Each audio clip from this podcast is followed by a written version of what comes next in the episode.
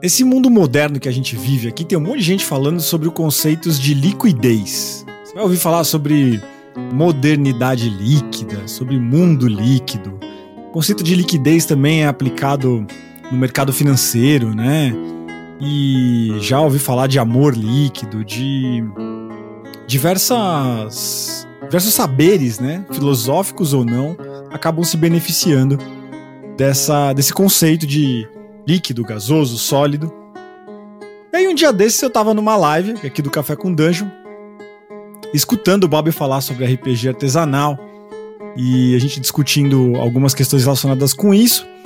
Me deu um estalo quando a gente falou sobre mecânica, que talvez esse conceito de liquidez também sirva pra gente falar um pouquinho a respeito de como os RPGs se solidificam ou não dentro das nossas mesas de RPG. Aí eu chamei o meu amigo Bob aqui e falei, cara, será que a gente não consegue evoluir em cima dessa, dessa viagem juntos aqui? e estamos aqui para mais uma taverna platônica.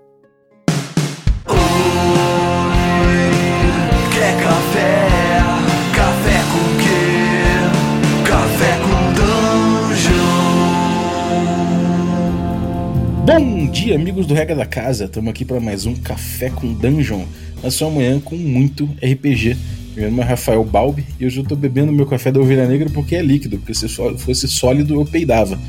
Então, se fosse só. Quer dizer, se fosse gasoso eu peidava, se fosse sólido eu comia. o, o Jânio falava, né? Se fosse. Eu bebo porque é sólido, né? Se não se fosse. Não, bebo porque é líquido. Se fosse sólido, comê-lo-ia. Comê-lo-ia, exatamente. Então, é por aí. Não, não tentem peidar sólido porque deve doer, gente. Mas é isso, eu tô bebendo o delicioso café da ovelha negra. Se você quiser beber um café gostoso, líquido como ele, cara, líquido da primeira, de primeiríssima qualidade. Pô, café, pequenos produtores, agricultura familiar, é, sem indústria no rolê. A galera numa torrefação aqui em São Paulo, do lado, perto da minha casa aqui, uma torrefação pequena. A galera faz com super cuidado, é muito gostoso o café, de verdade. E se você quiser beber um café como o meu, vai lá em ovelhanegracafés.com.br utilize o cupom Dungeon Crawl, é qualidade de vida. Se você quiser um cupom melhor ainda, aí você me consulta. Se você for um assinante do Café com Dungeon, que eu te passo esse cupom melhor. Se você não for assinante ainda, você pode se tornar assinante a partir de 5 reais, picpay.me barra café com dungeon e ajuda muito a gente. Além disso, você participa desse grupo de Telegram muito maneiro, que tem o Cobb, tem uma galera grande lá que curte trocar ideia de RPG, gente que gosta de jogos diferentes e tem visões diferentes sobre o jogo, criadores de conteúdo, cara, muita gente maneira. E fora isso, você recebe conteúdo extra e participa dos sorteios dos nossos parceiros. Então cola lá com a gente, picpay.me barra com dungeon e ajuda a gente a crescer. Aí, aproveitando a Black Friday, eu queria trazer para vocês aqui uma promoção. Sempre me perguntam se, pô, lá na Lura, onde você trabalha, tem promoção, tem cupom, tem alguma coisa. Olha, Hoje tem a maior promoção que a Lura já fez, né? Tá o último dia para você aproveitar isso e você aproveita 25% de desconto na plataforma. É bastante coisa para quem quer dar aí um upgrade na carreira, nos conhecimentos técnicos aí, conhecimentos em tecnologia, é, soft skills e um monte de conhecimento de gestão, métodos ágeis, principalmente front-end, back-end, data science, design também, é, animação, um monte de coisa. Então realmente aí você com 25% de desconto consegue entrar na Lura mole e ter acesso a mais de mil cursos, cara. É muita coisa, é bem interessante. Então dá uma considerada aí, eu vou deixar um link no descritivo do episódio. Né? Você entra ali e você pode usufruir aí de 25% de desconto na, na Alura. Para quem está querendo começar com novos ares aí profissionais 2022 é uma boa oportunidade. Mas vamos lá, bem-vindo Bruno Cobb novamente. Rapaz Rapaz, eu tô aqui. É, não tô bebendo meu café hoje, né? Meu café tá meio sólido, eu tô cheirando ele aqui.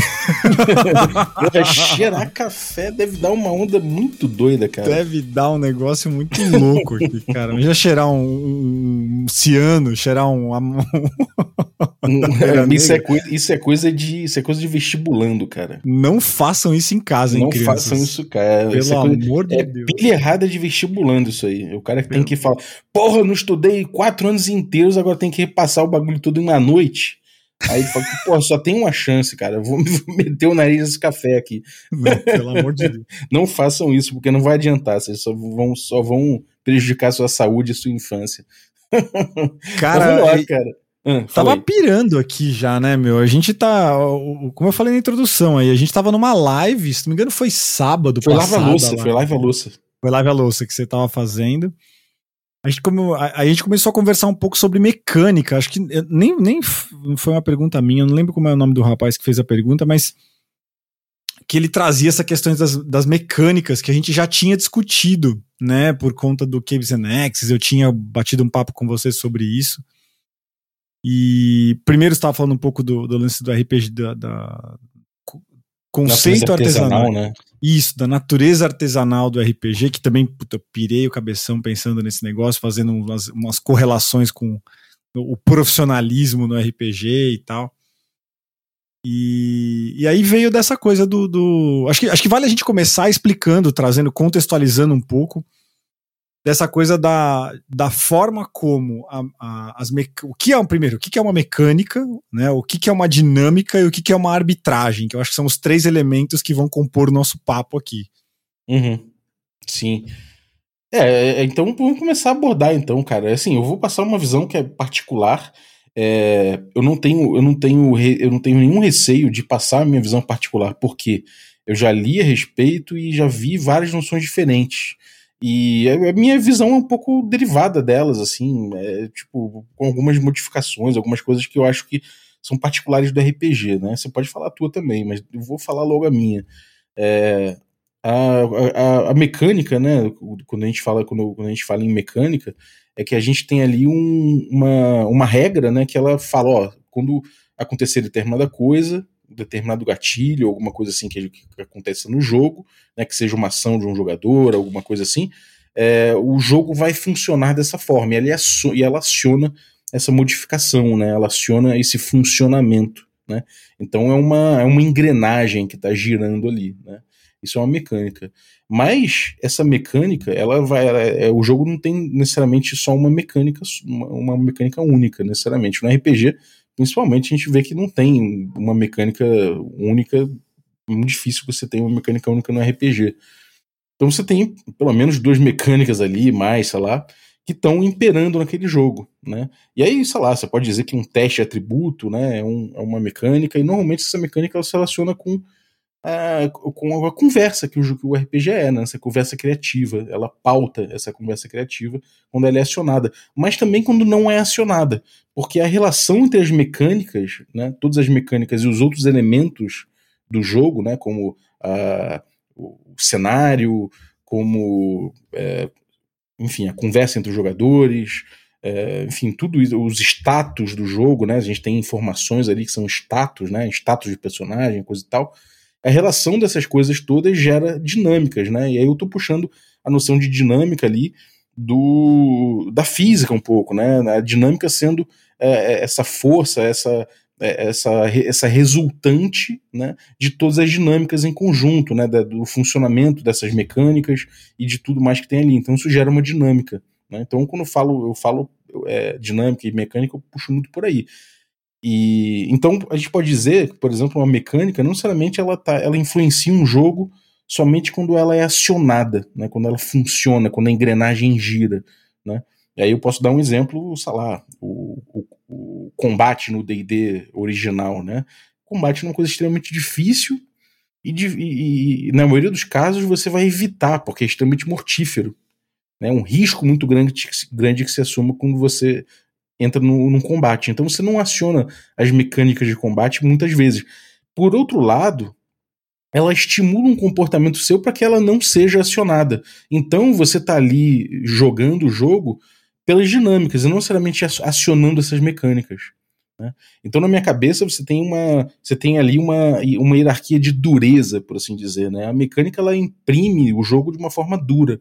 Né? Ela vai fazer e vai mexer aquela engrenagem, ela vai imprimir no jogo determinada coisa. Mas existem é, essa é, essas, essas dinâmicas que eu falo, elas são resultantes de muitas outras forças. e que são e que são um pouco mais leves, né? Elas funcionam de forma mais fluida, porque são muitas coisas que você tem na cabeça quando você está jogando e que você está sempre com essas mecânicas, essas possibilidades mecânicas na cabeça, coisas que você quer acionar, coisas que você não quer acionar em termos de mecânica. É, relações que você tem com a, com a ficção dentro do jogo, a conversa com outros jogadores. Você tem muitas coisas, muitos elementos que pautam essas dinâmicas. Então são, é uma coisa mais fluida, mais, mais leve do jogo, né? Por assim dizer. Então eu consigo ver essas, essas diferenças, né? É, o terceiro elemento que você perguntou qual era? Arbitragem. A arbitragem.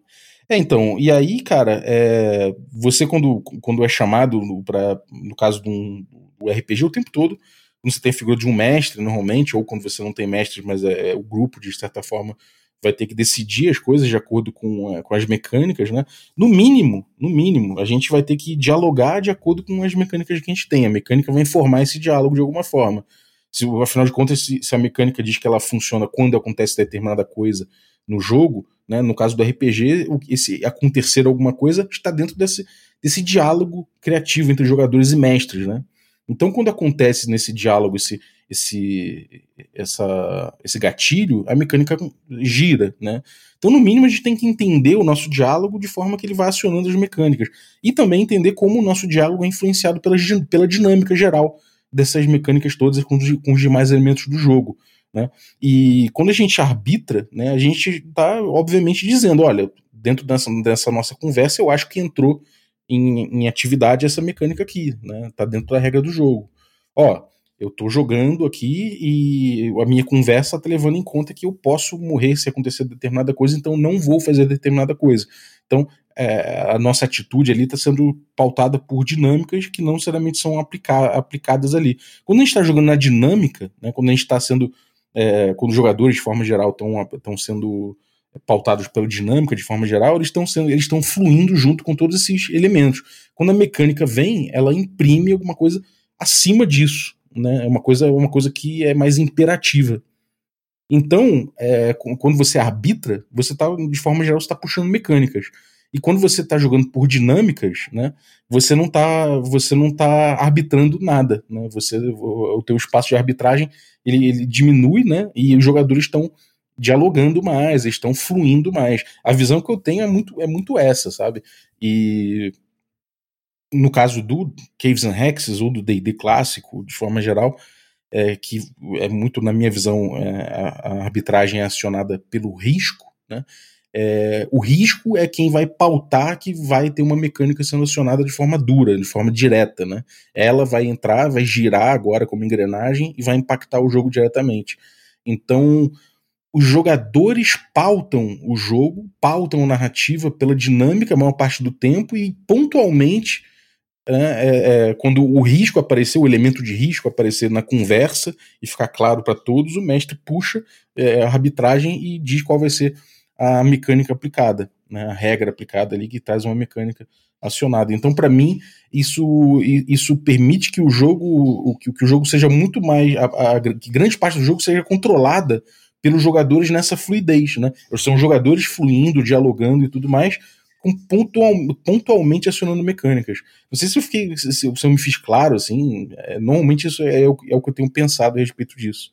Não, foi, ficou claro, sim, Balbi. E, e, isso acho que é uma coisa que me, foi um dos estalos que me deu na live, e por isso que eu quis trazer o assunto para cá, porque é, fica óbvio, né, que pelo menos segundo o entendimento que a gente está formando aqui, né, que você falou, tem muito da, da, tua visão pessoal, da minha visão pessoal, não dá pra dizer que isso é assim, é o jeito como a gente está enxergando as, as coisas Sim. são, né?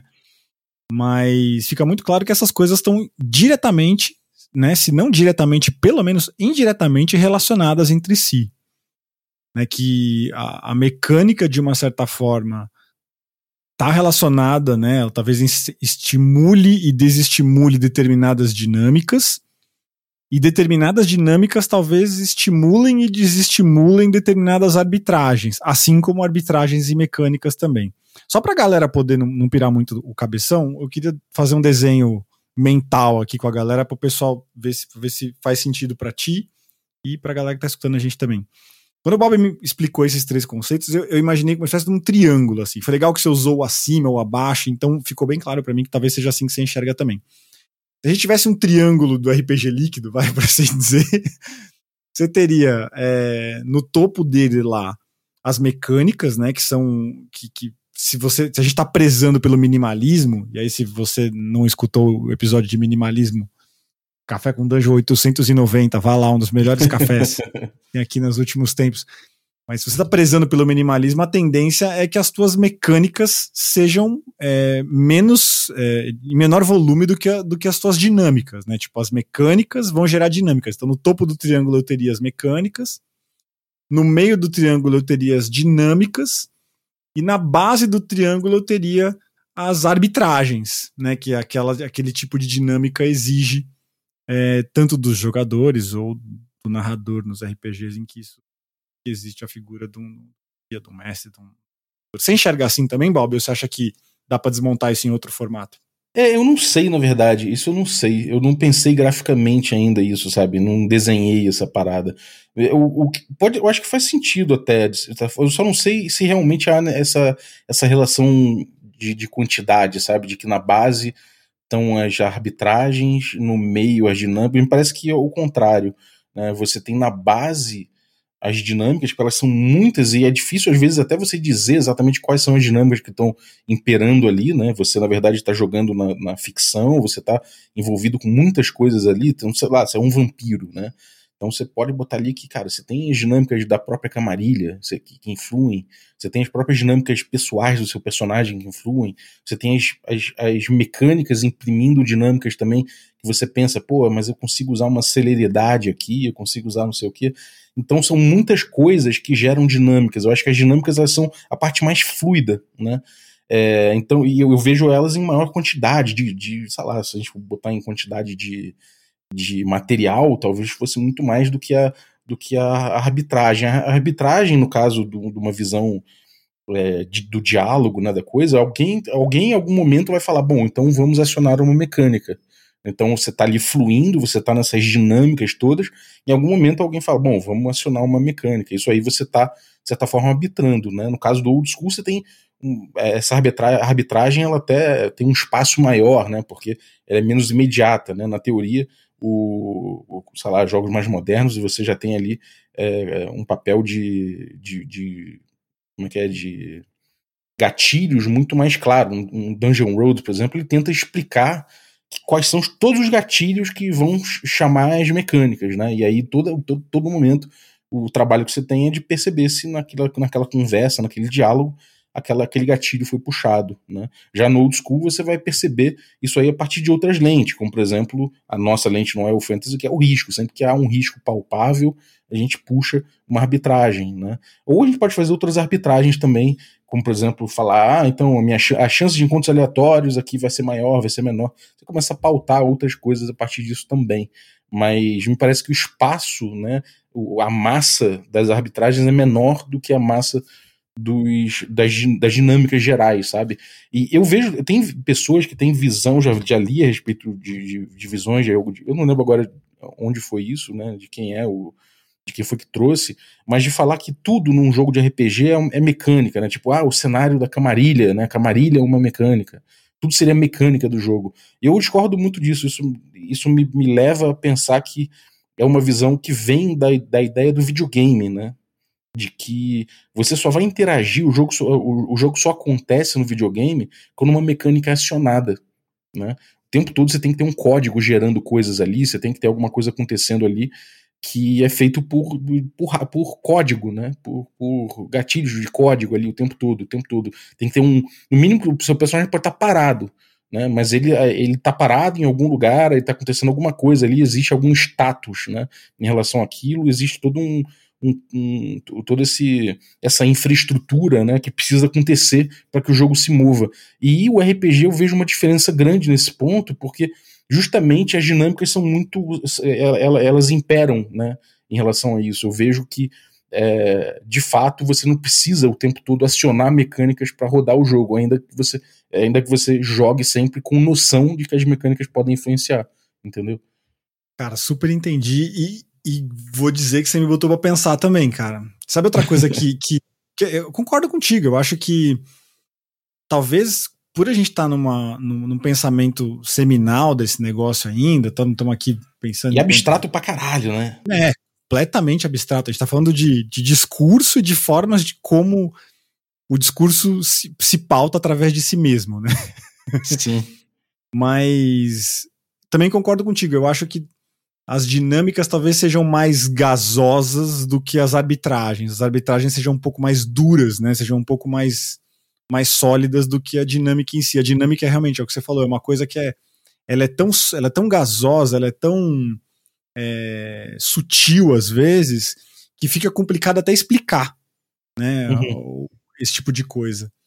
E outra dúvida que eu fiquei, que eu queria trazer para ti também é o seguinte: eu não sei se existe essa, eu, como eu coloquei no triângulo aí, essa hierarquia entre dinâmicas e arbitragens. Eu acho que talvez as dinâmicas e as arbitragens elas estejam relacionadas com a mecânica, estejam relacionadas entre si, mas eu não sei se elas têm algum tipo de hierarquia entre si. Eu vejo uma hierarquia entre dinâmicas, é, arbitragens e acima delas a mecânica, mas eu não uhum. sei se eu vejo uma hierarquia entre dinâmicas e arbitragem, sabe?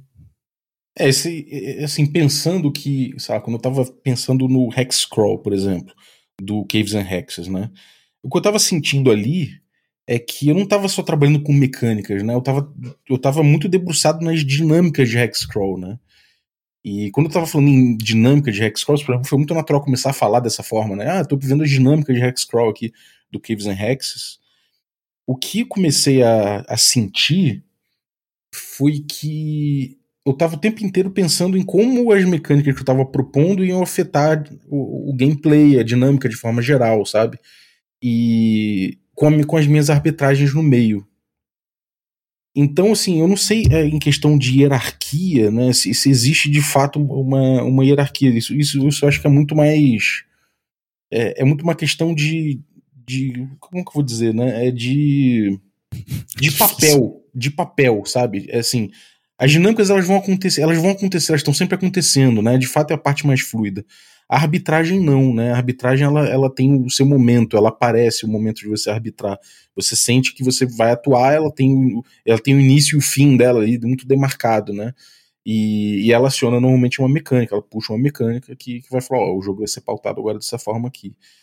E aí, eu sinto que quando eu tava pensando em dinâmica de Hexcrawl e não necessariamente em mecânicas, é porque eu queria englobar mais coisas. Eu não queria somente pensar como eu vou imprimir no jogo, né, através das mecânicas, aquilo ali. Eu, quero, eu queria entender o que, que ia ser, sair impresso, né, e como cada mexidinha nas mecânicas poderia influenciar numa dinâmica maior. Né, uma dinâmica maior, que é um, que são várias coisas envolvidas, né? É, é, é a ficção que a gente está trabalhando ali, é uma questão de você pô, beleza, a gente tem várias mecânicas de Hexcrawl, tem, mas essas mecânicas elas se relacionam com várias outras mecânicas, que é o medo de você morrer, que é você o fato de você ter um, um de repente um, um, mago no grupo que voa, sabe, esse tipo de coisa. Então uhum.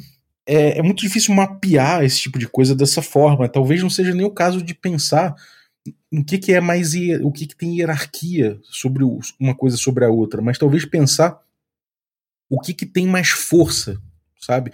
o que, uhum. que é mais estanque, o que, que é, o que, que o que, que imprime né, no jogo de forma mais dura, né? E me parece que aí sim tem uma, uma hierarquia, entre aspas, né? De fato, você tem abaixo de tudo as dinâmicas acontecendo, né?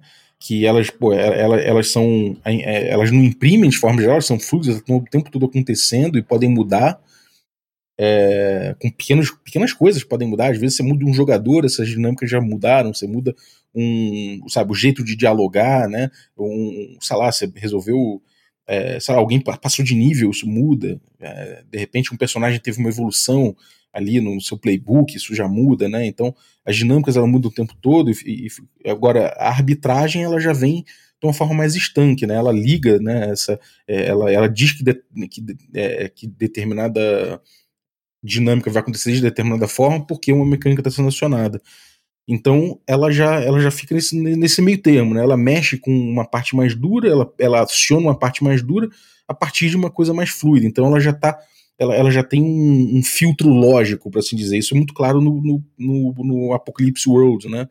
Em que você tem esses, esses gatilhos, que é muito claro, né? Ó, quando você fizer. O jogador fala, ah, vou atacar não sei quem. Você fala, bom, isso me parece um movimento tal. É porque nesse ponto, é, as arbitragem, a arbitragem ali, ela tá, ela tá sendo feita com esse funil, né? Ela tá, ela tá ligando a, a, essa parte etérea, que são as, as, dinâmicas, com a mecânica que tá ali, que é o movimento. E, e o movimento em si, e, as mecânicas de forma geral, elas são a parte mais dura, né? É o que, é o que diz que vai acontecer dessa forma, ela imprime automaticamente e irresistivelmente de, de determinada forma como a, aquela narrativa vai, vai seguir, entendeu? Então eu vejo que há uma, uma, uma, uma crescente de dureza, né? Foi até que o, foi o Jefferson que falou, né? Ah, o, o seu, a sua contemplação estava querendo mexer em termos de, de mecânicas, né? Com esse elemento contemplativo do teu Scroll, que é uma proposta que eu, que, que, que eu acabei trazendo a partir de uma discussão com Carlinhos, né? Que é de trazer a contemplação para esse Hexcrawl do, do Caves and Hexes, e o, Jeff, o Jefferson do, do, da Lampião, né? Tava falando que ele queria trazer isso de forma mecânica. Eu falei, cara, eu prefiro não, né? Eu não escolhi trazer a contemplação de forma mecânica, porque justamente se eu botasse como mecânica, ela viria dura. E eu queria que a contemplação fosse uma fuga justamente da pressão que as mecânicas de Hexcrawl trariam, trariam para a dinâmica geral. Então eu deixei ela como uma fuga disso, né? Deixei ela como dinâmica, como uma dinâmica emergente dessas mecânicas que eu estava propondo. E, e, esse é um dos grandes desafios, é como você pautar a dinâmica mexendo pouco na mecânica, né? Botando mecânicas que não necessariamente afetam diretamente, mas que afetem por dinâmica, né? pelos, pelos efeitos dela existir, não necessariamente pelo efeito dela girar, sabe? Entendi. É, o que você falou é bem. É bem. A gente tá falando aqui de uma discussão bem abstrata mesmo, né? Sim. E, e, e eu entendi que é, isso tem a, talvez isso tenha a ver com duas outras coisas que eu queria te perguntar também. A gente fa você falou um pouco no, no episódio sobre minimalismo de que a gente vê né, uma tendência do, dos, dos, jogos é, mais indies, dos jogos mais independentes, a serem mais, mais minimalistas e buscarem muitas vezes é, o minimalismo só pelo minimalismo em si, né, e não entender a função do minimalismo como ele, como, como efetividade, assim. É o minimalismo estético, né? Ó, oh, meu jogo aqui é, é, mínimo, mas na verdade ele não é tanto, né? Ele, enfim. Ele depende de mais de, de, de, algumas outras coisas que. Ele é minimalista, mas ele é minimalista disfuncionalmente, assim, digamos, né? Uhum. E talvez eu, eu comecei a, a me questionar aqui se esse minimalismo, não é esse especificamente dos indies, né? Desses caras que fazem isso de forma estética, mas da gente tá buscando isso, né, esse minimalismo é, com relação às mecânicas, como um caminho justamente para sobrar mais espaço no meio entre as duas coisas para que essa liquidez aconteça, sabe? Que nem quando você fala pro, pro, pro Jeff do, da Lampião, fala, cara, não, isso eu não quero mecanizar, eu não quero solidificar isso, porque eu quero deixar o espaço para que isso flua, de certa forma, através de dinâmicas e, e arbitragem, se fosse o caso ali. Uhum. É, quando você pede, por exemplo, quando você rola uma tabela de reação do monstro atrás do escudo, quando você é, rola um encontro para saber se vai, vai ter um encontro ou não, são, são arbitragens, mas que estão sendo acionadas por algumas dinâmicas, ou seja, as pessoas foram lá futucar um, uma criatura para saber como é que ela tá, ou elas estão passando tempo demais num lugar que elas deveriam estar tá passando menos. Ou uhum. não deveriam, só, só optaram por fazer isso. Porque estão com muita carga, né? Por exemplo. Estão com muita carga. É, e, e, talvez esse caminho para o RPG fluido, né, que, eu, que eu estou enxergando, seja esse minimalismo no sentido de dar espaço para que essa liquidez aconteça, né? E dentro dessa liquidez é aí onde eu acho que isso conecta com o tema que gerou essa discussão lá na Live a Louça, que foi o lance do RPG artesanal. Uhum. Para quem não está familiarizado com o conceito de RPG artesanal, eu acho que vale a pena dar dois passos para trás. Também ouvi o episódio de cinco minutos iniciais do episódio 902, que é o esquenta do D&D Moleque, que acabou de sair também. Mas o, o Bacinelli e o Carlinhos, eles falam nos primeiros minutos do jogo ali, onde vocês estão falando sobre a saída de um dos jogadores, eu não me lembro o nome que saiu da O Zeigler, né? é, o Ziegler não tá lá, e o pessoal, vocês comentando sobre, putz, como a saída dele certamente vai influenciar o jogo e tal. E aí o Bacinelli e o Carlinhos falam uma pérola, assim, que me tocou muito, que é assim, que, a, que é sobre a, a, beleza e o objetivo do RPG é, é ser, ele ser o mais pessoal possível.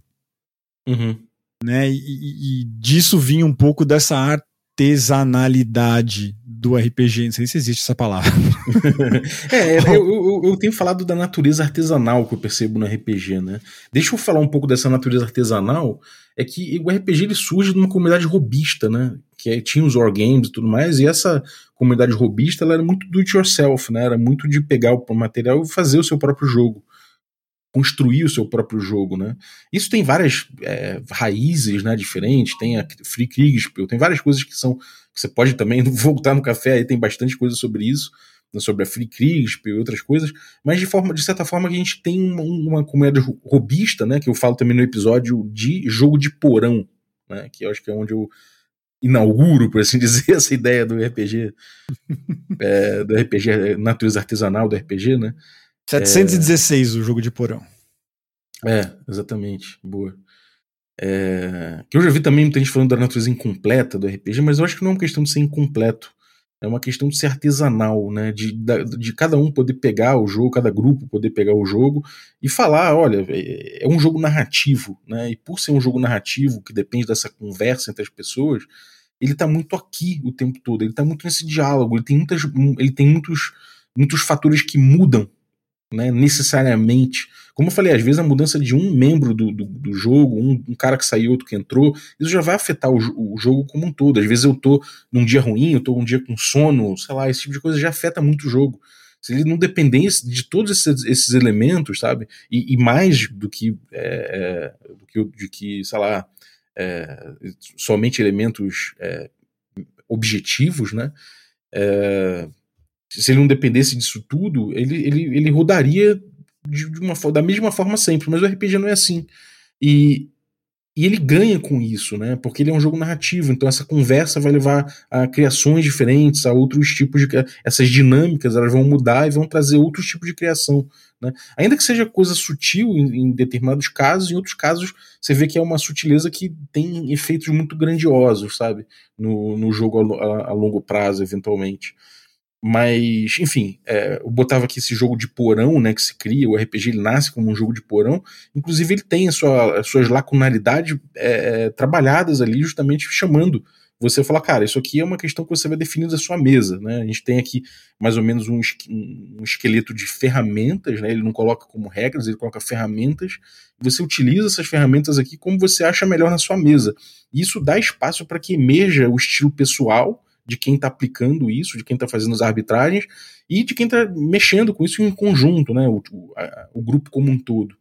Então, isso é uma coisa bonita de ver que, é, querendo você ou não customizar a sua experiência e, da, e, e pautar toda a sua experiência da, lá da sua, da, do, da sua prancheta de game design, no fim das contas, ela vai depender do diálogo, ela vai depender de como as pessoas vão dialogar. Ela... Todo jogo depende, mas no RPG, por ser um jogo narrativo, depende ainda mais. Né? É, o, é o que me parece. Existe esse caô do RPG, essa, esse contar de história, essa, é, essa conversa que é muito que se imprime demais dentro dessas dinâmicas, que é onde tem a maior parte do jogo. Né?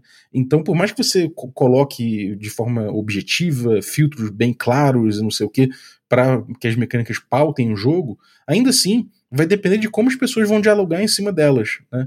Então, me parece que o RPG ele tem isso como natureza. Né?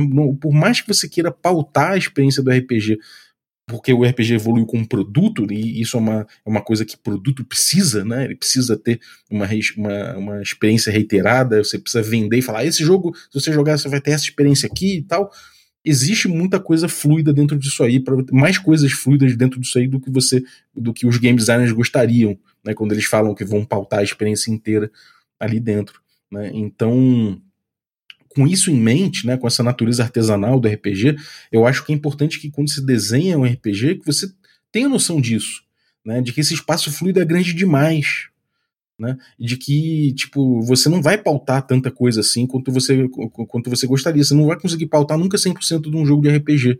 Existe muita coisa envolvida nisso. O RPG, além, do, além das regras, né? Eu falo também num episódio recente sobre isso, o jogo além das regras, o RPG além das regras, tem um episódio que, que eu abordo esse tipo de coisa.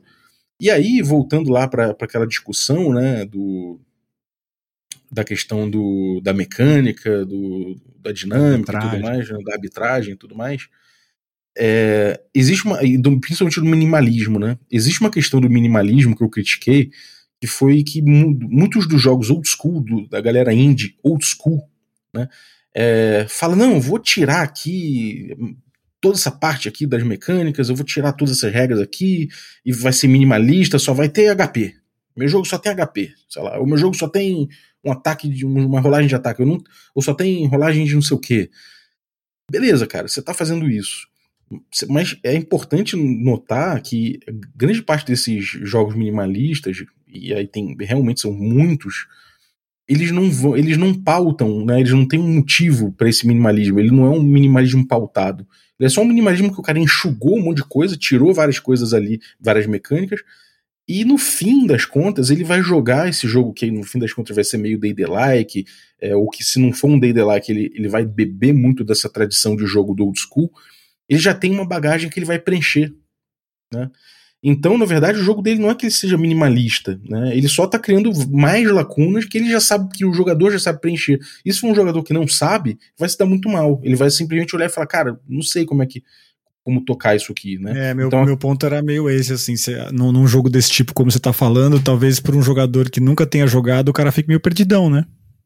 É, o cara que não tem anos de DD, que não sabe o que, que é isso, não sei o que, ele vai olhar e falar, cara, beleza, não, só que Sabe, ele não tem, ele não vai chegar a tirar do bolso uma mecânica de reação, sabe? Ele não vai falar, ah, eu vou usar aqui essa rolagem de ataque, eu vou desdobrar ela e vou usar como um save. Ele não, ele não tem essa, essa, essa, é, é, esse, essa possibilidade, né? E aí foi uma crítica que eu fiz a muitos jogos old school que fazem isso, porque no fim das contas o que eles fazem é que eles se debruçam sobre uma bagagem esperada de quem joga. Por outro lado, e aí eu fiz um. No mesmo, no mesmo episódio eu falei sobre isso. Existe um lado interessante dentro disso, que é justamente ele fazer o que a gente está fazendo com o Rex de forma inconsciente. Quando o cara tira essas, essas regras todas e fala, ah, não tem essas regras, o que ele está fazendo é que ele está rodando né, o jogo com toda a bagagem que ele tem, só que de forma, é, de forma livre. Né? É. E isso é uma coisa que dialoga muito intimamente com a natureza artesanal do RPG.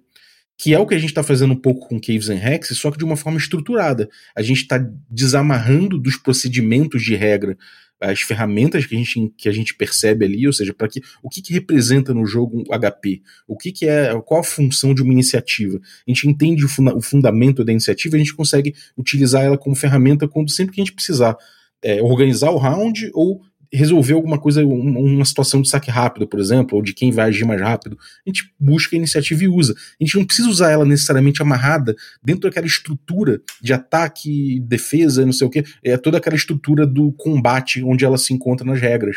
Então, quando o cara lima isso tudo, né, o, essa geração do Old que saiu puxando o minimalismo muito mais por por uma trend, por uma questão estética, do que por um minimalismo consciente, né? O que o cara está fazendo é que ele vai rodar essas ferramentas todas pela, pela bagagem dele e fora dos procedimentos de regra que o jogo traz. Né? Então eu acho isso muito interessante porque traz um jogo que é realmente o jogo que é realmente essa, essa natureza artesanal do RPG, por mais que às vezes o próprio cara não perceba. Né?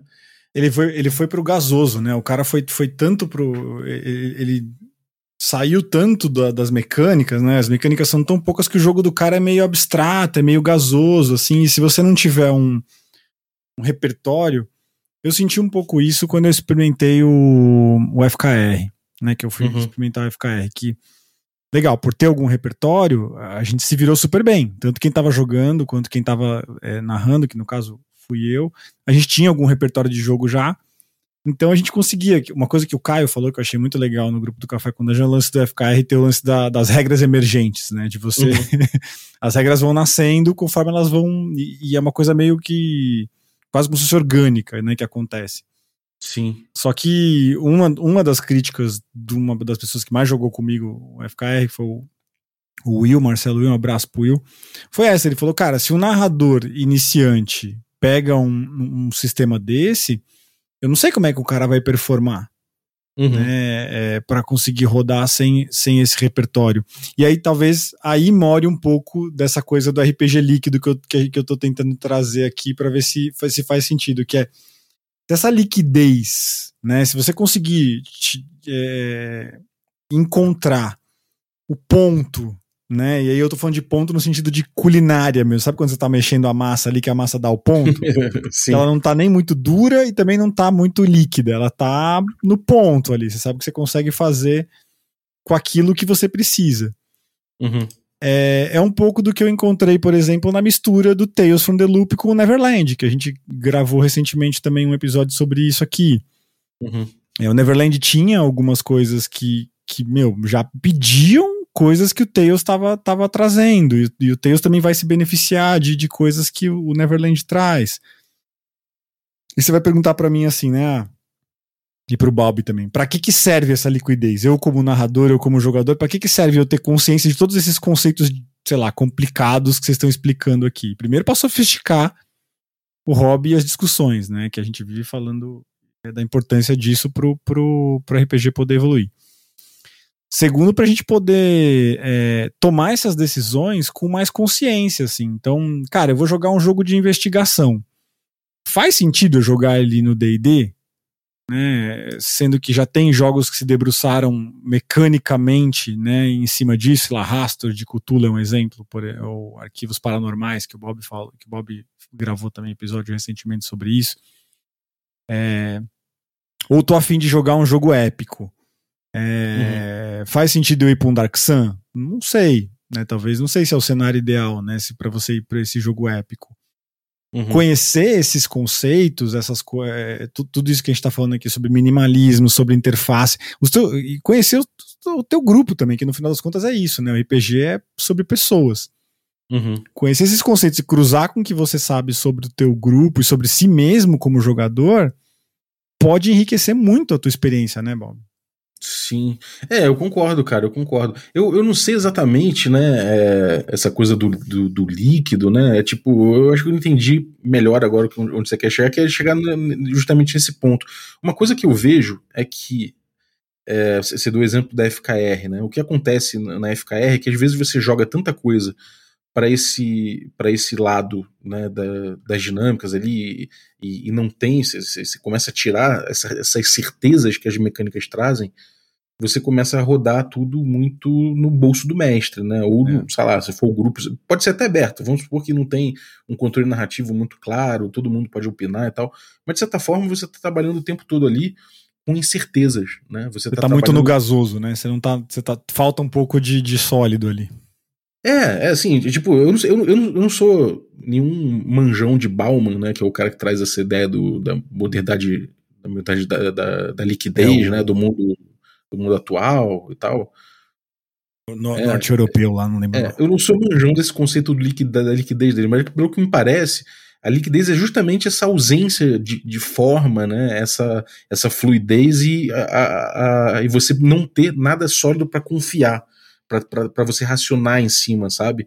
É, é uma incerteza o tempo todo, né? Você tem ali é, sei lá, você não tem instituições, as instituições elas são líquidas, elas, elas não permanecem, né? Tudo escorre. E, e eu entendo que não, talvez não seja nenhuma questão. A liquidez completa talvez nem seja o, o, o, ideal, né? O ideal, pelo menos é o, que eu, é o que eu tenho trabalhado muito com Caves, é de que a gente não trabalhe com coisas muito sólidas, né? E eu falo a solidez muito clara botando nas mecânicas, né? Eu acho que um espaço mecânico muito grande traz uma solidez que também sufoca o jogo, né? Chato, né? Tipo, sei lá, pegar uns exemplos de jogos muito sólidos aí, sei lá, você pegar um, um Holy Master para pegar um, uma, uma caricatura, vai, você pega Sim. um Shadowrun, que é um jogo mais, mais duro também, ou pegar um, um Call of Cthulhu, que é mais durão também.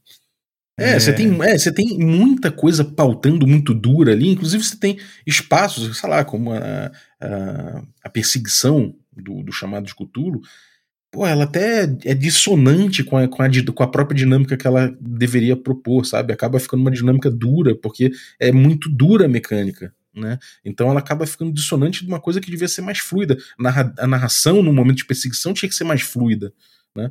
Então, é, é, talvez esse seja esse espectro né, do, do, do, gasoso que você colocou aí, que seja a parte mais etérea possível, passando pelo líquido, que ainda dá muitas incertezas, e, da, e do sólido, que é o, o que é o mais palpável, né, que se imprime, que seriam as instituições do jogo ali, fazendo um paralelo com Bauman, que seriam as mecânicas. E aí o que eu vejo, né, com Caves, diferente do FKR, né, no Caves a gente tenta botar uma estrutura para a pessoa que reside nas ferramentas que a gente apresenta.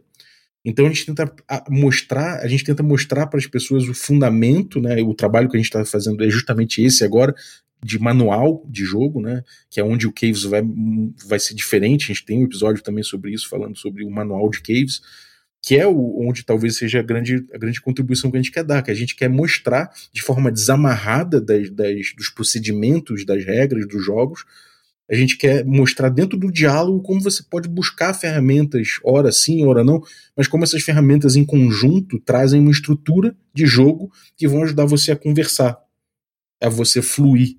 Né?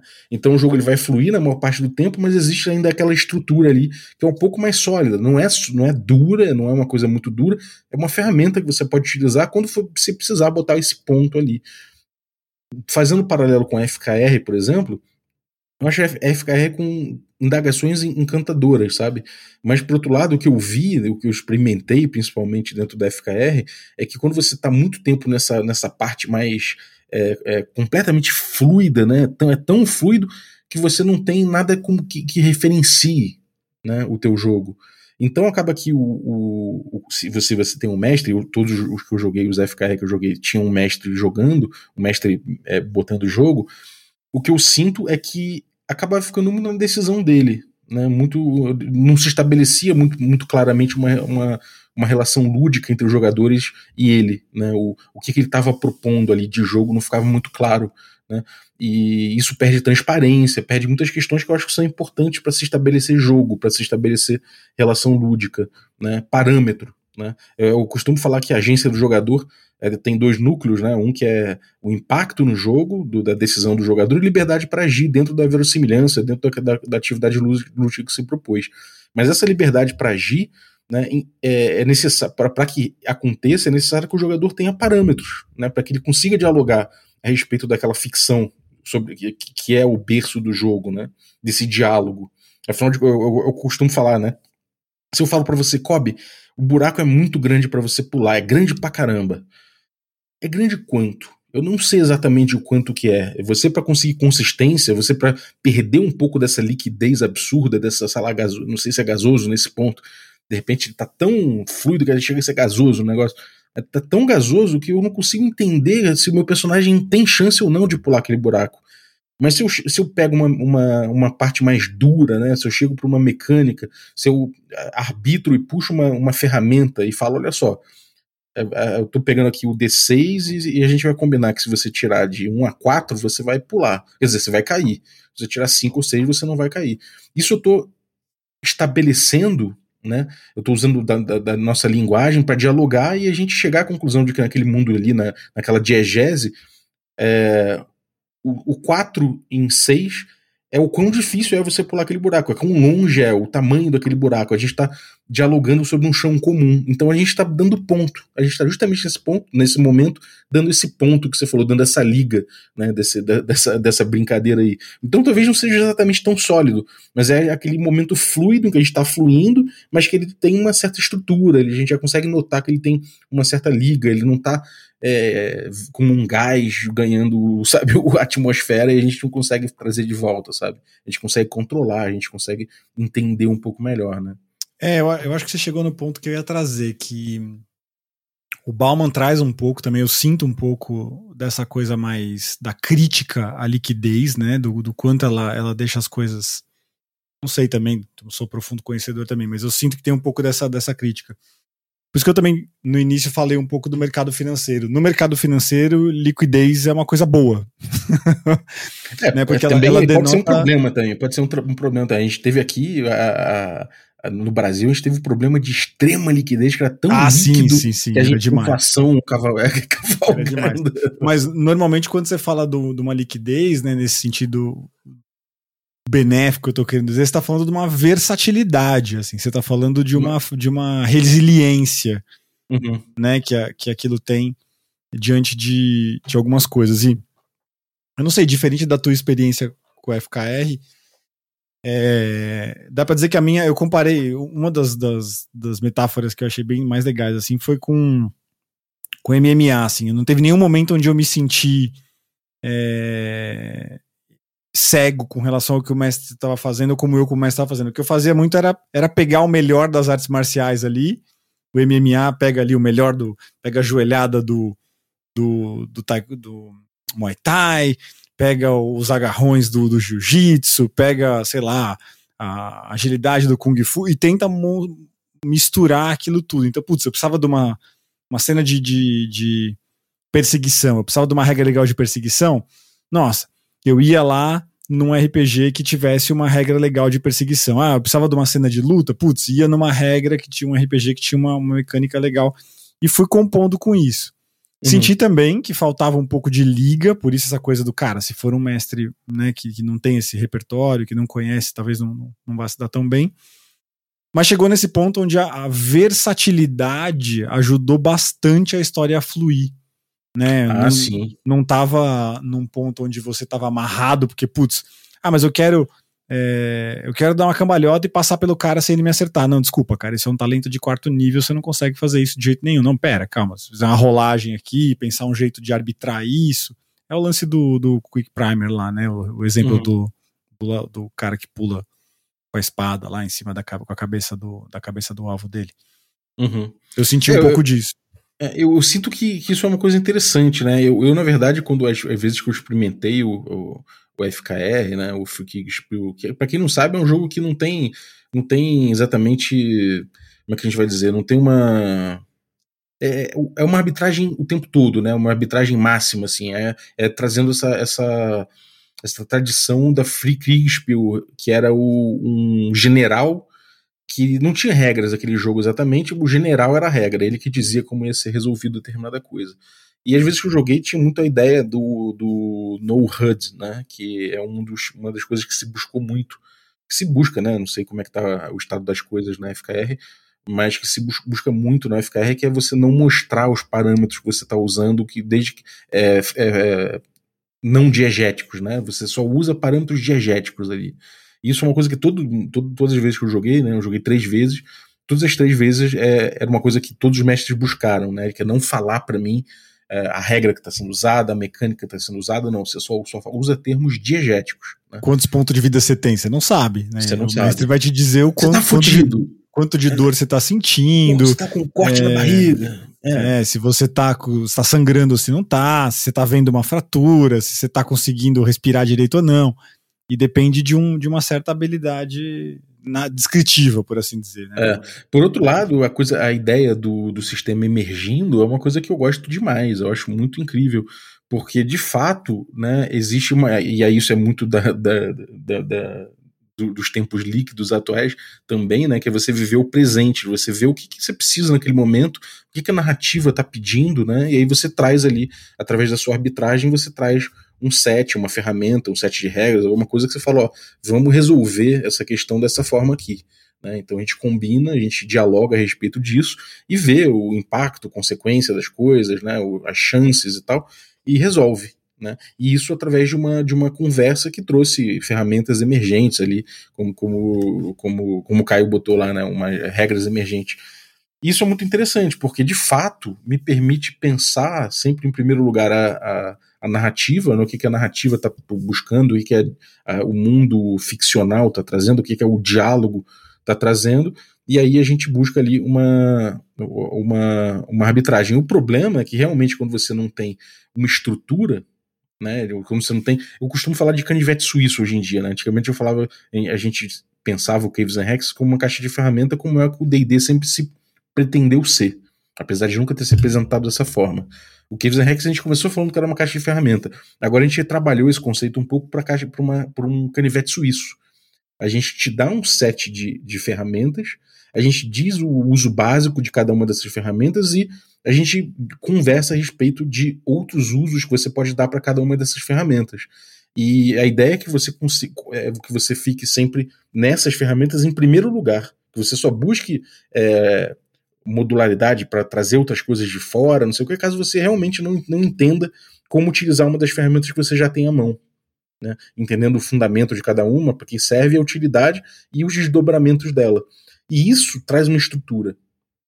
Entendeu? A regra emerge, ela emerge de certa forma. Né? Eu, como, como eu cito sempre o, a cena lá do D&D Moleque, né? A tapeçaria, você, né? A tapeçaria. A gente foi pegar a tapeçaria e eu falei, cara, não é um teste de atributo porque a gente não tá usando teste de atributo. O que que tá informando essa cena? Cara, o grande risco que eles estavam correndo ali, a partir de certo ponto, era de passar alguém quando eles estavam roubando em silêncio completo a tapeçaria. Se alguém passasse ali e esbarrasse com eles, ia, ia descobrir. Esse era o único risco da cena. Então eu arbitrei que a gente vai fazer aqui um. Eu, o único dado a ser rolado nesse, nesse momento aqui é um teste em conto aleatório. Isso resolveu a cena, com todo o drama que merece, com tudo que tem ali, isso resolveu a cena. E é uma ferramenta conhecida pelos jogadores, por mim, né? Foi fácil dialogar a respeito disso. Foi uma solução que, de certa forma, é conhecida, ainda que não necessariamente para esse fim, né? É, enfim, a gente conseguiu dialogar em cima disso com, uma, com muita transparência, muita calma e muita estrutura de jogo, sabe? O jogo estava estruturado, a gente conseguiu dialogar em cima de uma coisa que não é tão fluida assim, mas que fluiu, sabe?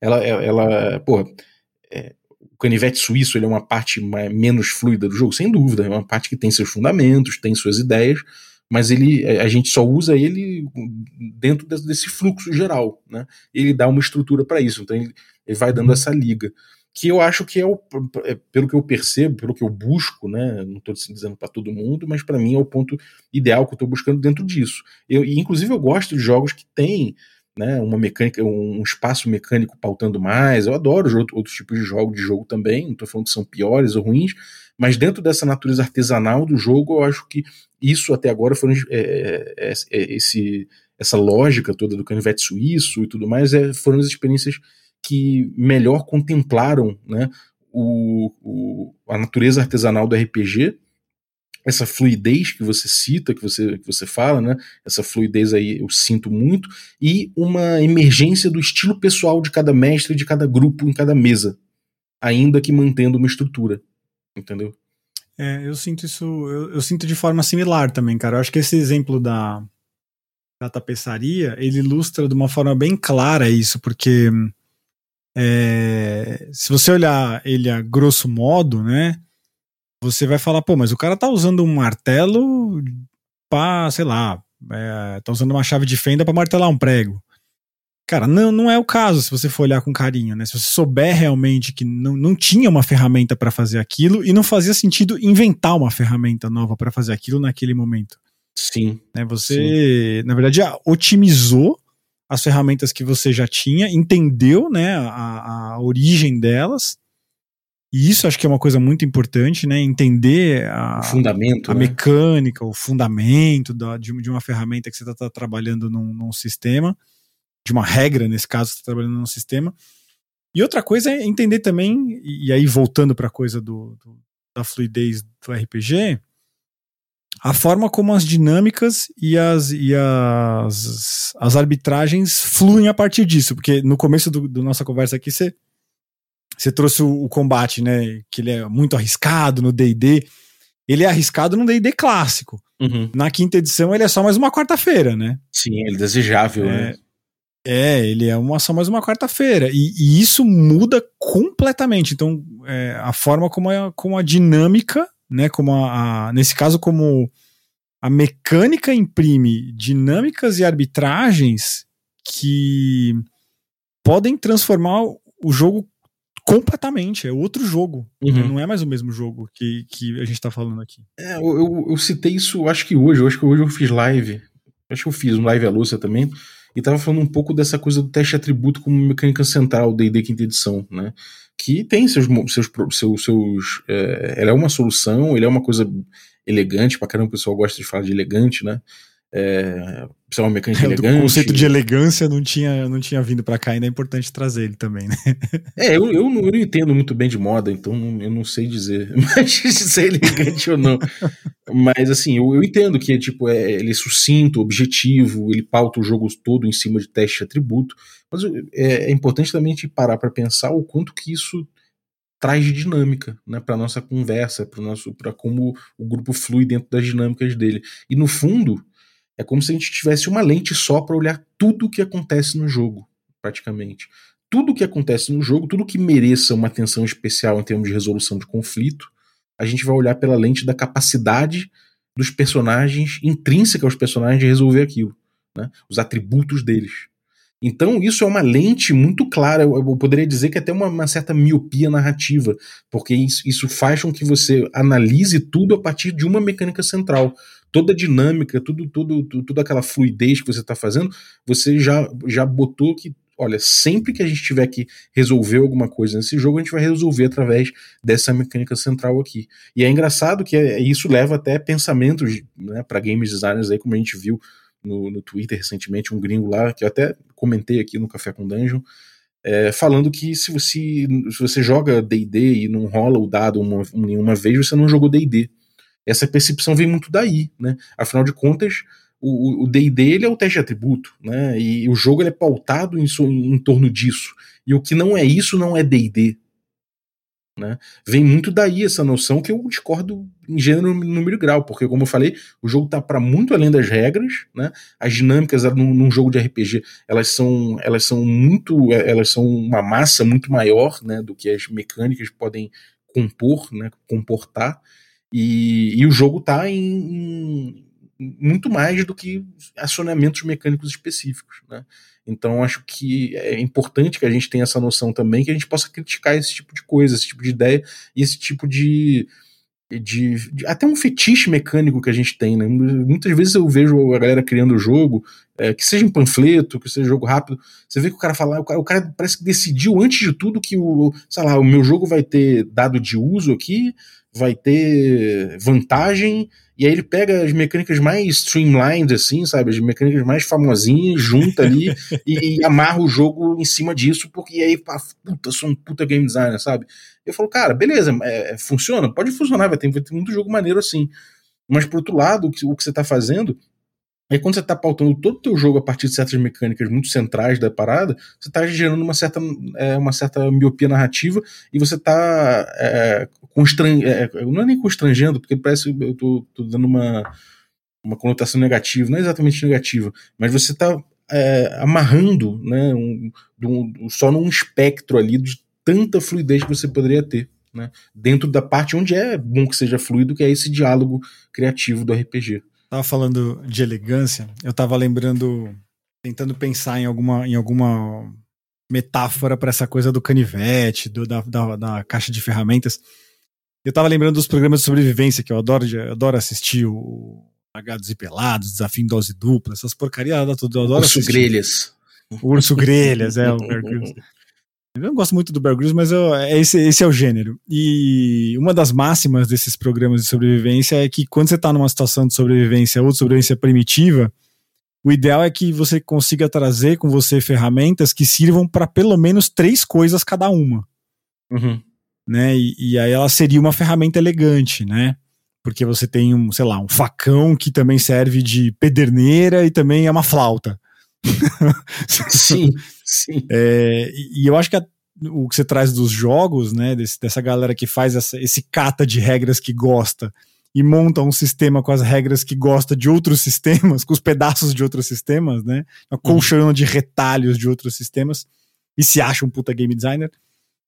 Talvez seja um. É, é, essa pessoa precisa, às vezes, olhar para o tipo de dinâmica que o RPG dela se debruçaria, porque se no teu RPG você tá tratando de uma determinada. Se o seu RPG é sobre acender fogueiras, é melhor que você tenha uma pederneira mesmo, porque um, um facão pederneira não vai performar tão bem quanto uma pederneira. Uhum. Né? Então você talvez tenha que ter uma regra mais aprofundada para isso no teu jogo, assim, porque o teu jogo imprime muito isso, porque a tua narrativa é sobre isso. Vou dar o um exemplo agora do do Tales from the Loop, que a gente tá nessa discussão exatamente agora no, no grupo lá que é, cara, a galera tá falando muito de maturidade, meu, como é que a gente traz, né, e, e o Tails tem um monte de mecânica relacionada com isso, de com maturidade, né. É um tema importante que, que seja duro ali, né, que seja é... mais abordado de forma mais certa, né, que seja uma instituição do jogo, né? Exato, ele, é, ele não é só, ele não só é uma, uma temática muito importante pro Tails, né? Pro Tails from the Loop, que é o sistema que a gente está usando, como ele é uma temática muito importante pro cenário que a gente está jogando, que é o Neverland. Uhum. Então surgiu né, alguma sugestão tipo, ah, vamos, vamos então trazer pontos de maturidade. Eu falei, não, pera. Já tem, uma, já tem ferramentas para isso no sistema. Vamos entender como elas funcionam? Uhum. Que ferramentas são essas? Ah, tem os pontos de experiência. Pontos de experiência nada mais é do que uma forma de você medir maturidade. Sim. Né? Tem, a, tem a idade do personagem. O que, que, que é a idade do personagem? Putz, e mecanicamente no Tales from the Loop, a idade efetivamente faz uma diferença danada, né? Porque quanto mais velho você é, mais menos sorte você tem e mais, mais atributo você vai ter também. Então vamos entender essa relação. É, vamos entender a relação de, de que, que é, como é que você amadurece? Não, eu amadureço quando eu me esforço muito para fazer alguma coisa. Então, quando você força a rolagem, será que vale a pena essa mecânica ser acionada? Uhum. Né, porque você está se esforçando para fazer alguma coisa. Ah, mas eu também amadureço quando eu tenho um sucesso muito grande em alguma coisa, porque eu aprendo um jeito diferente de fazer que eu não sabia. Cara, então quando você tem um sucesso, um crítico, será que também não vale a pena essa mecânica ser acionada? Você entende quando, o que eu estou querendo Sim. dizer? De você. Sim, a, a, o jeito preguiçoso seria, ah, beleza, vamos botar mais uma barrinha de maturidade no jogo. E não precisa. Sim.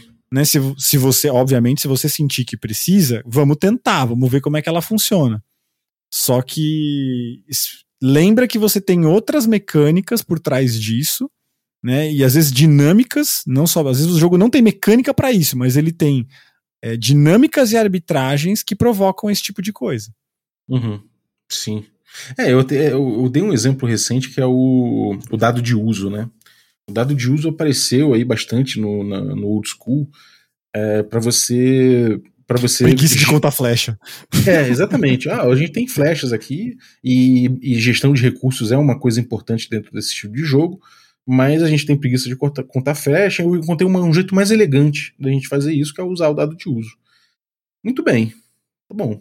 Eu, na minha opinião, o dado de uso nesse ponto, né, de gestão de recursos, é o seguinte, cara, se o seu jogo se importa com gestão de recursos, eu vou ficar bem puto se eu me preparei, botei aljavas e não sei o que, tomei todo o cuidado do mundo com as flechas e, sabe, passei um tempo me preocupando dentro da ficção com aquilo para não perder essas flechas, não sei o que, e me encho de flechas e aí, pô, eu dou um azar ali em três em três interações do jogo ali, menos de três dias, eu tô com menos flash do que o cara que cagou, sabe? Com, com, pra isso. Sim. Né? E eu fico, pô, empresta aí. Dados, né? É, eu falo, pô, me empresta aí, cara, sabe? E tipo, pô, cara, é, o meu personagem, ele é preocupado com isso, ele se preocupou efetivamente com isso, não teve nada na ficção que aconteceu que tivesse me levado a isso, mas o dado determinou de forma dura, através da mecânica, que eu perdi essas flechas. Né? E a gente cria uma, uma justificativa na narrativa para comportar isso. Isso, é, cara, se o seu jogo é, é sobre gestão de recursos, por que usar isso? É melhor você contar as flechas. Né, só dê significado para isso, né?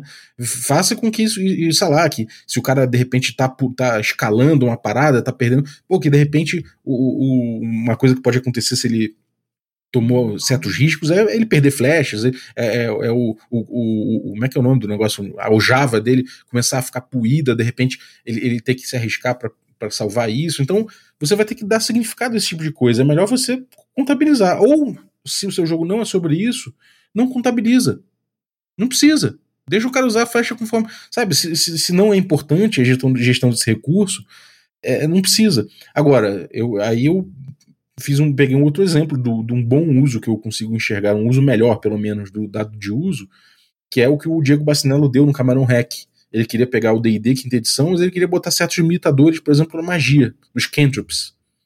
E o cantrip, toda vez que você usa, você tem um dado de uso, né? Então, dado de uso, para quem não sabe, é tipo, sei lá, você começa com D8 no dado de uso, você, toda vez que você faz o cantrip, você joga um D8, se você cair um ou dois, ele baixa para D6. E assim vai até chegar no D4, se cair um ou dois, você perdeu, você não faz mais cantrip, pelo menos até o um, seu próprio próximo long rest. Que eu achei muito interessante, porque de fato na teoria não tem muito como você controlar essa energia mística e é justamente o tema que ele quis botar, que é você não tem todo esse poder assim no, no, no hack que ele fez.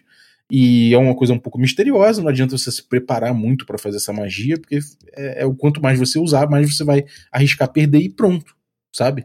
É, me parece muito menos dissonante, me parece muito mais dentro de uma proposta de uso e me parece que atrapalha menos o, o, o jogo dentro da proposta que ele, que ele tem. Né? Então a gente vê como às vezes você utilizar as mecânicas, elas são duras demais às vezes para o que você precisa. Né?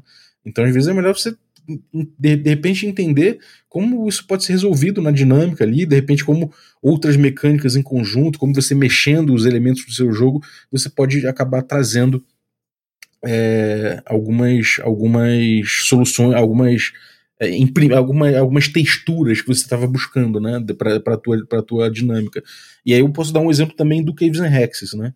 O tempo todo eu estava eu tava falando, pô, eu, preciso, eu quero imprimir no jogo, nas dinâmicas, eu quero que apareça em determinado momento, os jogadores falando, hum, eu acho que eu preciso. Pô, a gente tá passando por uma cachoeira bonitona. Pô, eu sei que a gente tá querendo chegar logo no nosso, no nosso sei lá, onde a gente está buscando lá explorar. Eu sei que a gente quer de repente encontrar um, um, tesouro e tudo mais, mas pô, seria tão maneiro a gente aproveitar essa cachoeira aqui, né? Passar um tempinho aqui, uma horinha, duas horinhas de lazer, né?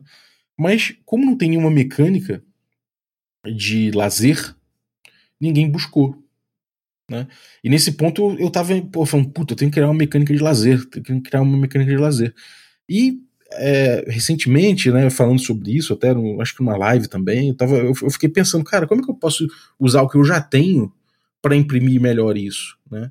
E aí eu pensei, olha só, se de repente o grupo passa um tempo, e aí isso não precisa nem ser tão, tão claro assim, eu posso ir no diálogo trazendo isso, né, que o grupo está ficando é muito tempo com situações muito tensas e não tá, não, não tá tendo nenhum momento de lazer. Sei lá, três dias nos ermos, a partir de três dias nos ermos, sem nenhum momento de descanso, nenhum momento de, de descontração aparecendo na, na, na, narrativa. Então, cara, eu começo a imprimir aqui uma condição. E a gente já tem no jogo condição. E a condição pode ser, ó, a cada dia que passar nisso aí, vocês vão perdendo, vão, vão, ganhando, vão tendo uma penalidade tanto na, na, na lealdade dos seguidores, quanto na, nos testes de reação que vocês fizerem com criaturas que vocês encontrarem nos ermos. Ou NPCs. Por quê? Porque vocês estão meio putos já, vocês já estão de saco cheio, vocês não estão aguentando, entendeu? Isso pode pautar de forma legal o jogo, entendeu? E eu simplesmente eu tô, eu tô trazendo né, para o jogo algumas ferramentas que eu já tenho. Eu não precisei criar uma mecânica que vai se imprimir de forma muito dura em cima disso. Eu tô só, eu, tô só trabalhando ali até o nível da arbitragem, usando uma estrutura que já está no jogo, sacou? E negociando em cima disso. Então eu, eu acho que é, pensar no, no, canivete suíço a partir disso me traz a possibilidade de, de, de, de, eu, de eu pensar da seguinte forma: eu só vou trazer a mecânica, né? Eu só vou imprimir quando realmente eu senti uma necessidade muito firme disso, né? É, de ser duro ali na, na, no acionamento mecânico. É quase como você desenhar. Tipo, quando você pega, pega um grafite ali, de repente muito poroso, um grafite forte ali, um 6B, sei lá, você pega o 6B e já mete forte no papel, pô, você não vai conseguir tirar aquilo ali, aquilo já, já rasurou o papel pesado. Vai fazer uma cagada danada se for apagar. Então, quando você vai desenhar com um lápis desse, você vai imprimindo de levinho, você vai passando de levinho, você vai construindo ali a tua mancha, né, a tua rasura no papel.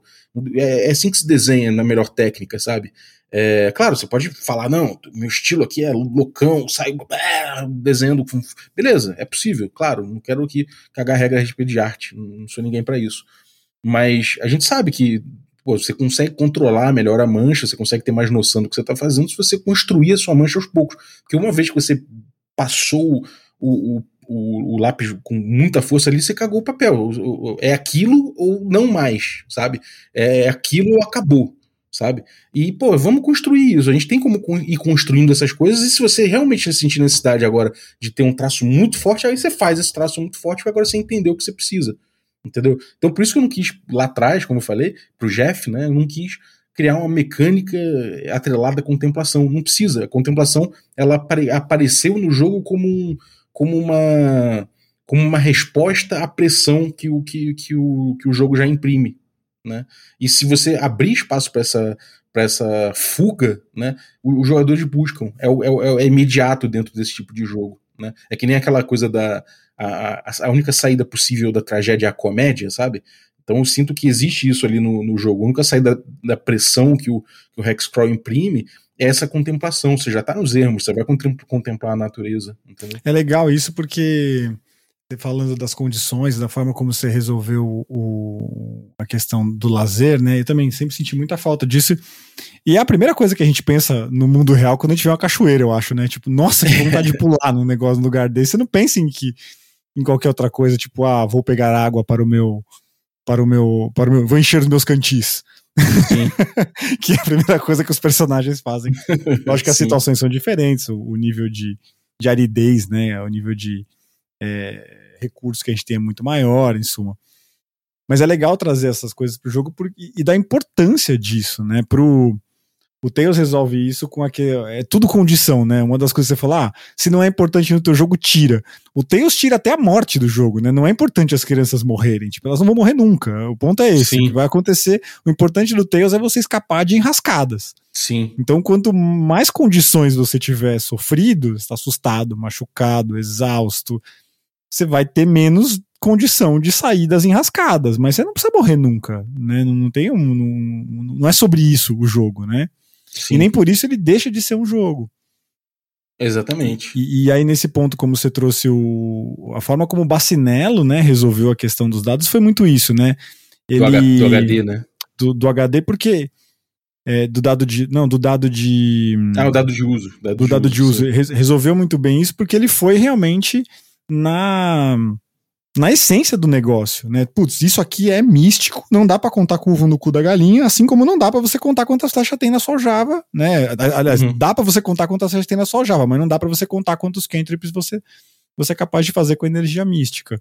Exatamente. Eu acho que é, dá para, sei lá, pensar, pensar em encerrar, mas falando disso, de que essa questão de você trabalhar com a liquidez e com o RPG como né, as, as, regras como, como canivete suíço e tal, você tem que lembrar que tem uma diferença muito grande entre gambiarra e invenção.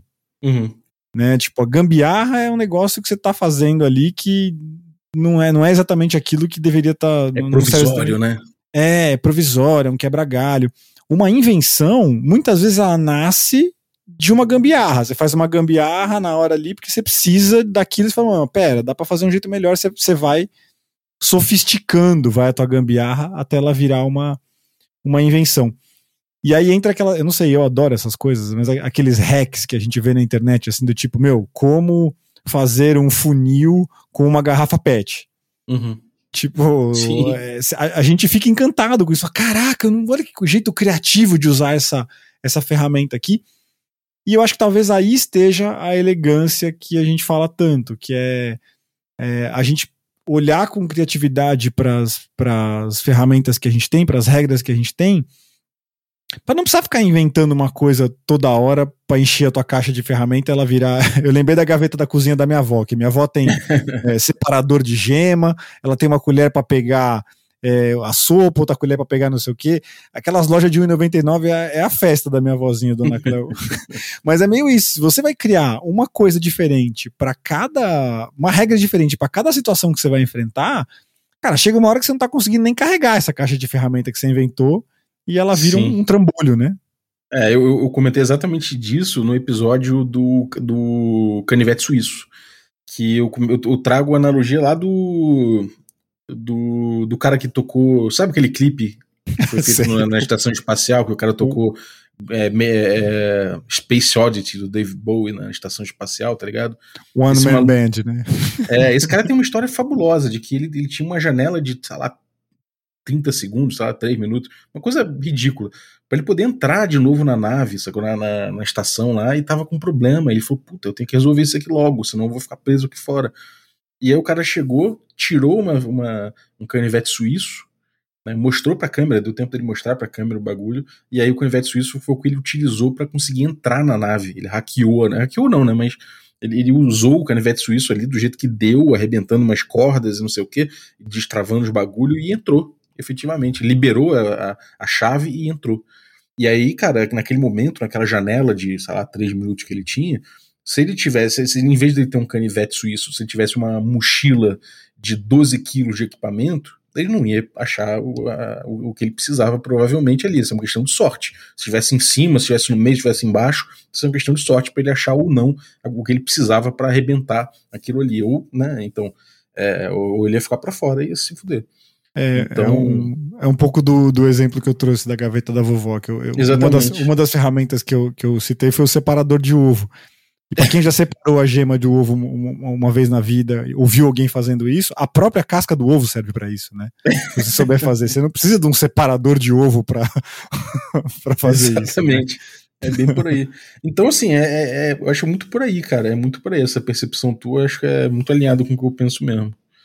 Mas é isso, né, cara? Eu acho que a gente, a gente deu uma boa pincelada aqui a respeito dessas ideias, traçou uns paralelozinhos. Eu vou, eu vou estudar um pouco mais o Bauman aí para chegar no teu conceito aí de, de, de liquidez. Eu acho que é uma RPG coisa. RPG fluido, olha, vamos RPG estar juntos fluido. Bauman é. agora, hein, cara? Que é. diria? Vamos pegar Bauman aí, vamos, vamos traçar uns paralelos, é sempre bom. Chamar o Heitor aí também, que deve manjar de Nossa, Bauman. por favor. Traga o Heitor. O conceito de, de lente também que você trouxe, eu acho que é uma coisa legal de aprofundar. Tem um livro de game design que eu sempre recomendo pra galera. Ah, que chama é, tem... Arte de Game Design, o livro original. E, em inglês ele chama A Book of Lenses, que é o livro das Lenses. lentes, né? Sim. É do, é do Jesse Shell.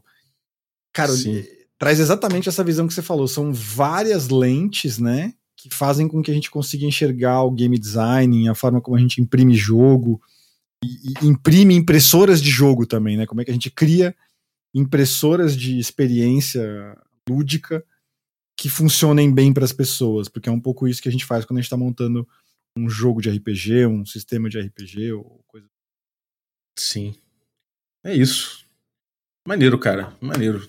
Obrigado, Kobe, pela, pela, pela, conversa. Muito obrigado aí, cara, pelas, pelas provocações, pelas, pelas meditações aí, por essa conversa abstrata, mas que eventualmente chegou aí também seu, na sua solidez, né? Eu que agradeço, bicho. É sempre um prazer pirar, cheirar esse café aqui junto com você. Maneiro. Conta aí, cara, o que você tem aprontado. Cara, eu tô no grupo do café agora, né? Então fazendo, tô bem ativo lá na comunidade com a galera, me preparando para começar na narrar Gotten. Sábado agora a gente vai fazer nossa segunda vestibular de nossa a segunda a segunda chamada full do vestibular. Spoiler, full spoiler ali. Full spoiler do do do o Joãozinho vai fazer com a gente. Logo logo eu vou estar narrando Biergotten também lá pra galera do café. Pintou na semana passada o projetinho do Teus Tales from the Neverland, que é uma, é uma mistura do Tales from the Loop com o Neverland do, do Andrew Colby. Deve sair o um episódio aí também, né? A respeito. É, é verdade, gravamos um episódio aqui, então se quiser ouvir um pouquinho mais a respeito, mas por hora, dentro do RPG que eu tô brincando, é isso aí. Maneiro. E ouvindo muito Café com Danjo. é isso aí, é isso aí. Obrigado, cara. Obrigado mesmo, valeu mesmo a, a conversa, sempre bom trocar essas ideias. E obrigado você que ficou trocando essa ideia com a gente aí, ouvindo a gente, ainda que você não possa ter falado nada, você pode sempre comentar no Twitter aí, pode trazer no grupo dos assinantes, principalmente, ou qualquer outro meio aí que a gente troca uma ideia a respeito, se você concorda, discorda, né? É até um tema que, que, é, que tem muita coisa para ser desenvolvida ainda, né? Dentro do RPG, que é a ideia de mecânica, dinâmica, esse tipo de coisa. Posso estar falando merda, inclusive, mas eu acho que é, é é isso aí, né? É, é, é, brincar em cima disso, pensar em conceitos. Acho que ninguém, ninguém peca por isso. Então, muito obrigado por ter participado disso aí. Valeu, Zácio. Obrigado também aos nossos assinantes, a galera que torna possível essa aventura. Inclusive, Bruno Cobb. Muito obrigado, Cobb, pela assinatura. e valeu a galera aí, os assinantes de Café Expresso. Dentre eles, eu vou agradecer o Wagner Pereira Lag. Muito obrigado, cara, pelo teu, pelo teu apoio. Agradecer também os assinantes de Café com Creme. Dentre eles aí eu vou agradecer Willy Alencar, grande Willy que tá aí na mesa com o Kobe, né? Sim, o Willy tá lá no Tales from the Neverland. Vai jogar logo logo essa semana. Acho que essa próxima semana acho que o William, William aterrissa na Terra do Maneiro, Willy, obrigado pelo teu, pela tua assinatura e também pelos demais assinantes de café com creme e os nossos assinantes de café gourmet, né? Além Bruno Cobb aí, tem o Chico Siqueira, o Erasmo Barros, a Pati Brito, o Adriel Lucas, o Diego Sestito, o Rafa Cruz, o Abílio Júnior, o Denis Lima, o Marcelo Craven, o Jean Paz, o Francioli Araújo, o Rafa Mingo, o Rodrigo Avelino Rosa, o Caio Messias, o Pedro Cocola, o Tito Lima, o Jarbas Trindade, Germano Assis, Gleb Duarte, o Rodrigo Freitas, o, o, o Playmo Lens e o Rodrigo de Lima Gonzalez, o Ney da Guida do Ney. Galera, muitíssimo obrigado, um abraço e até a próxima.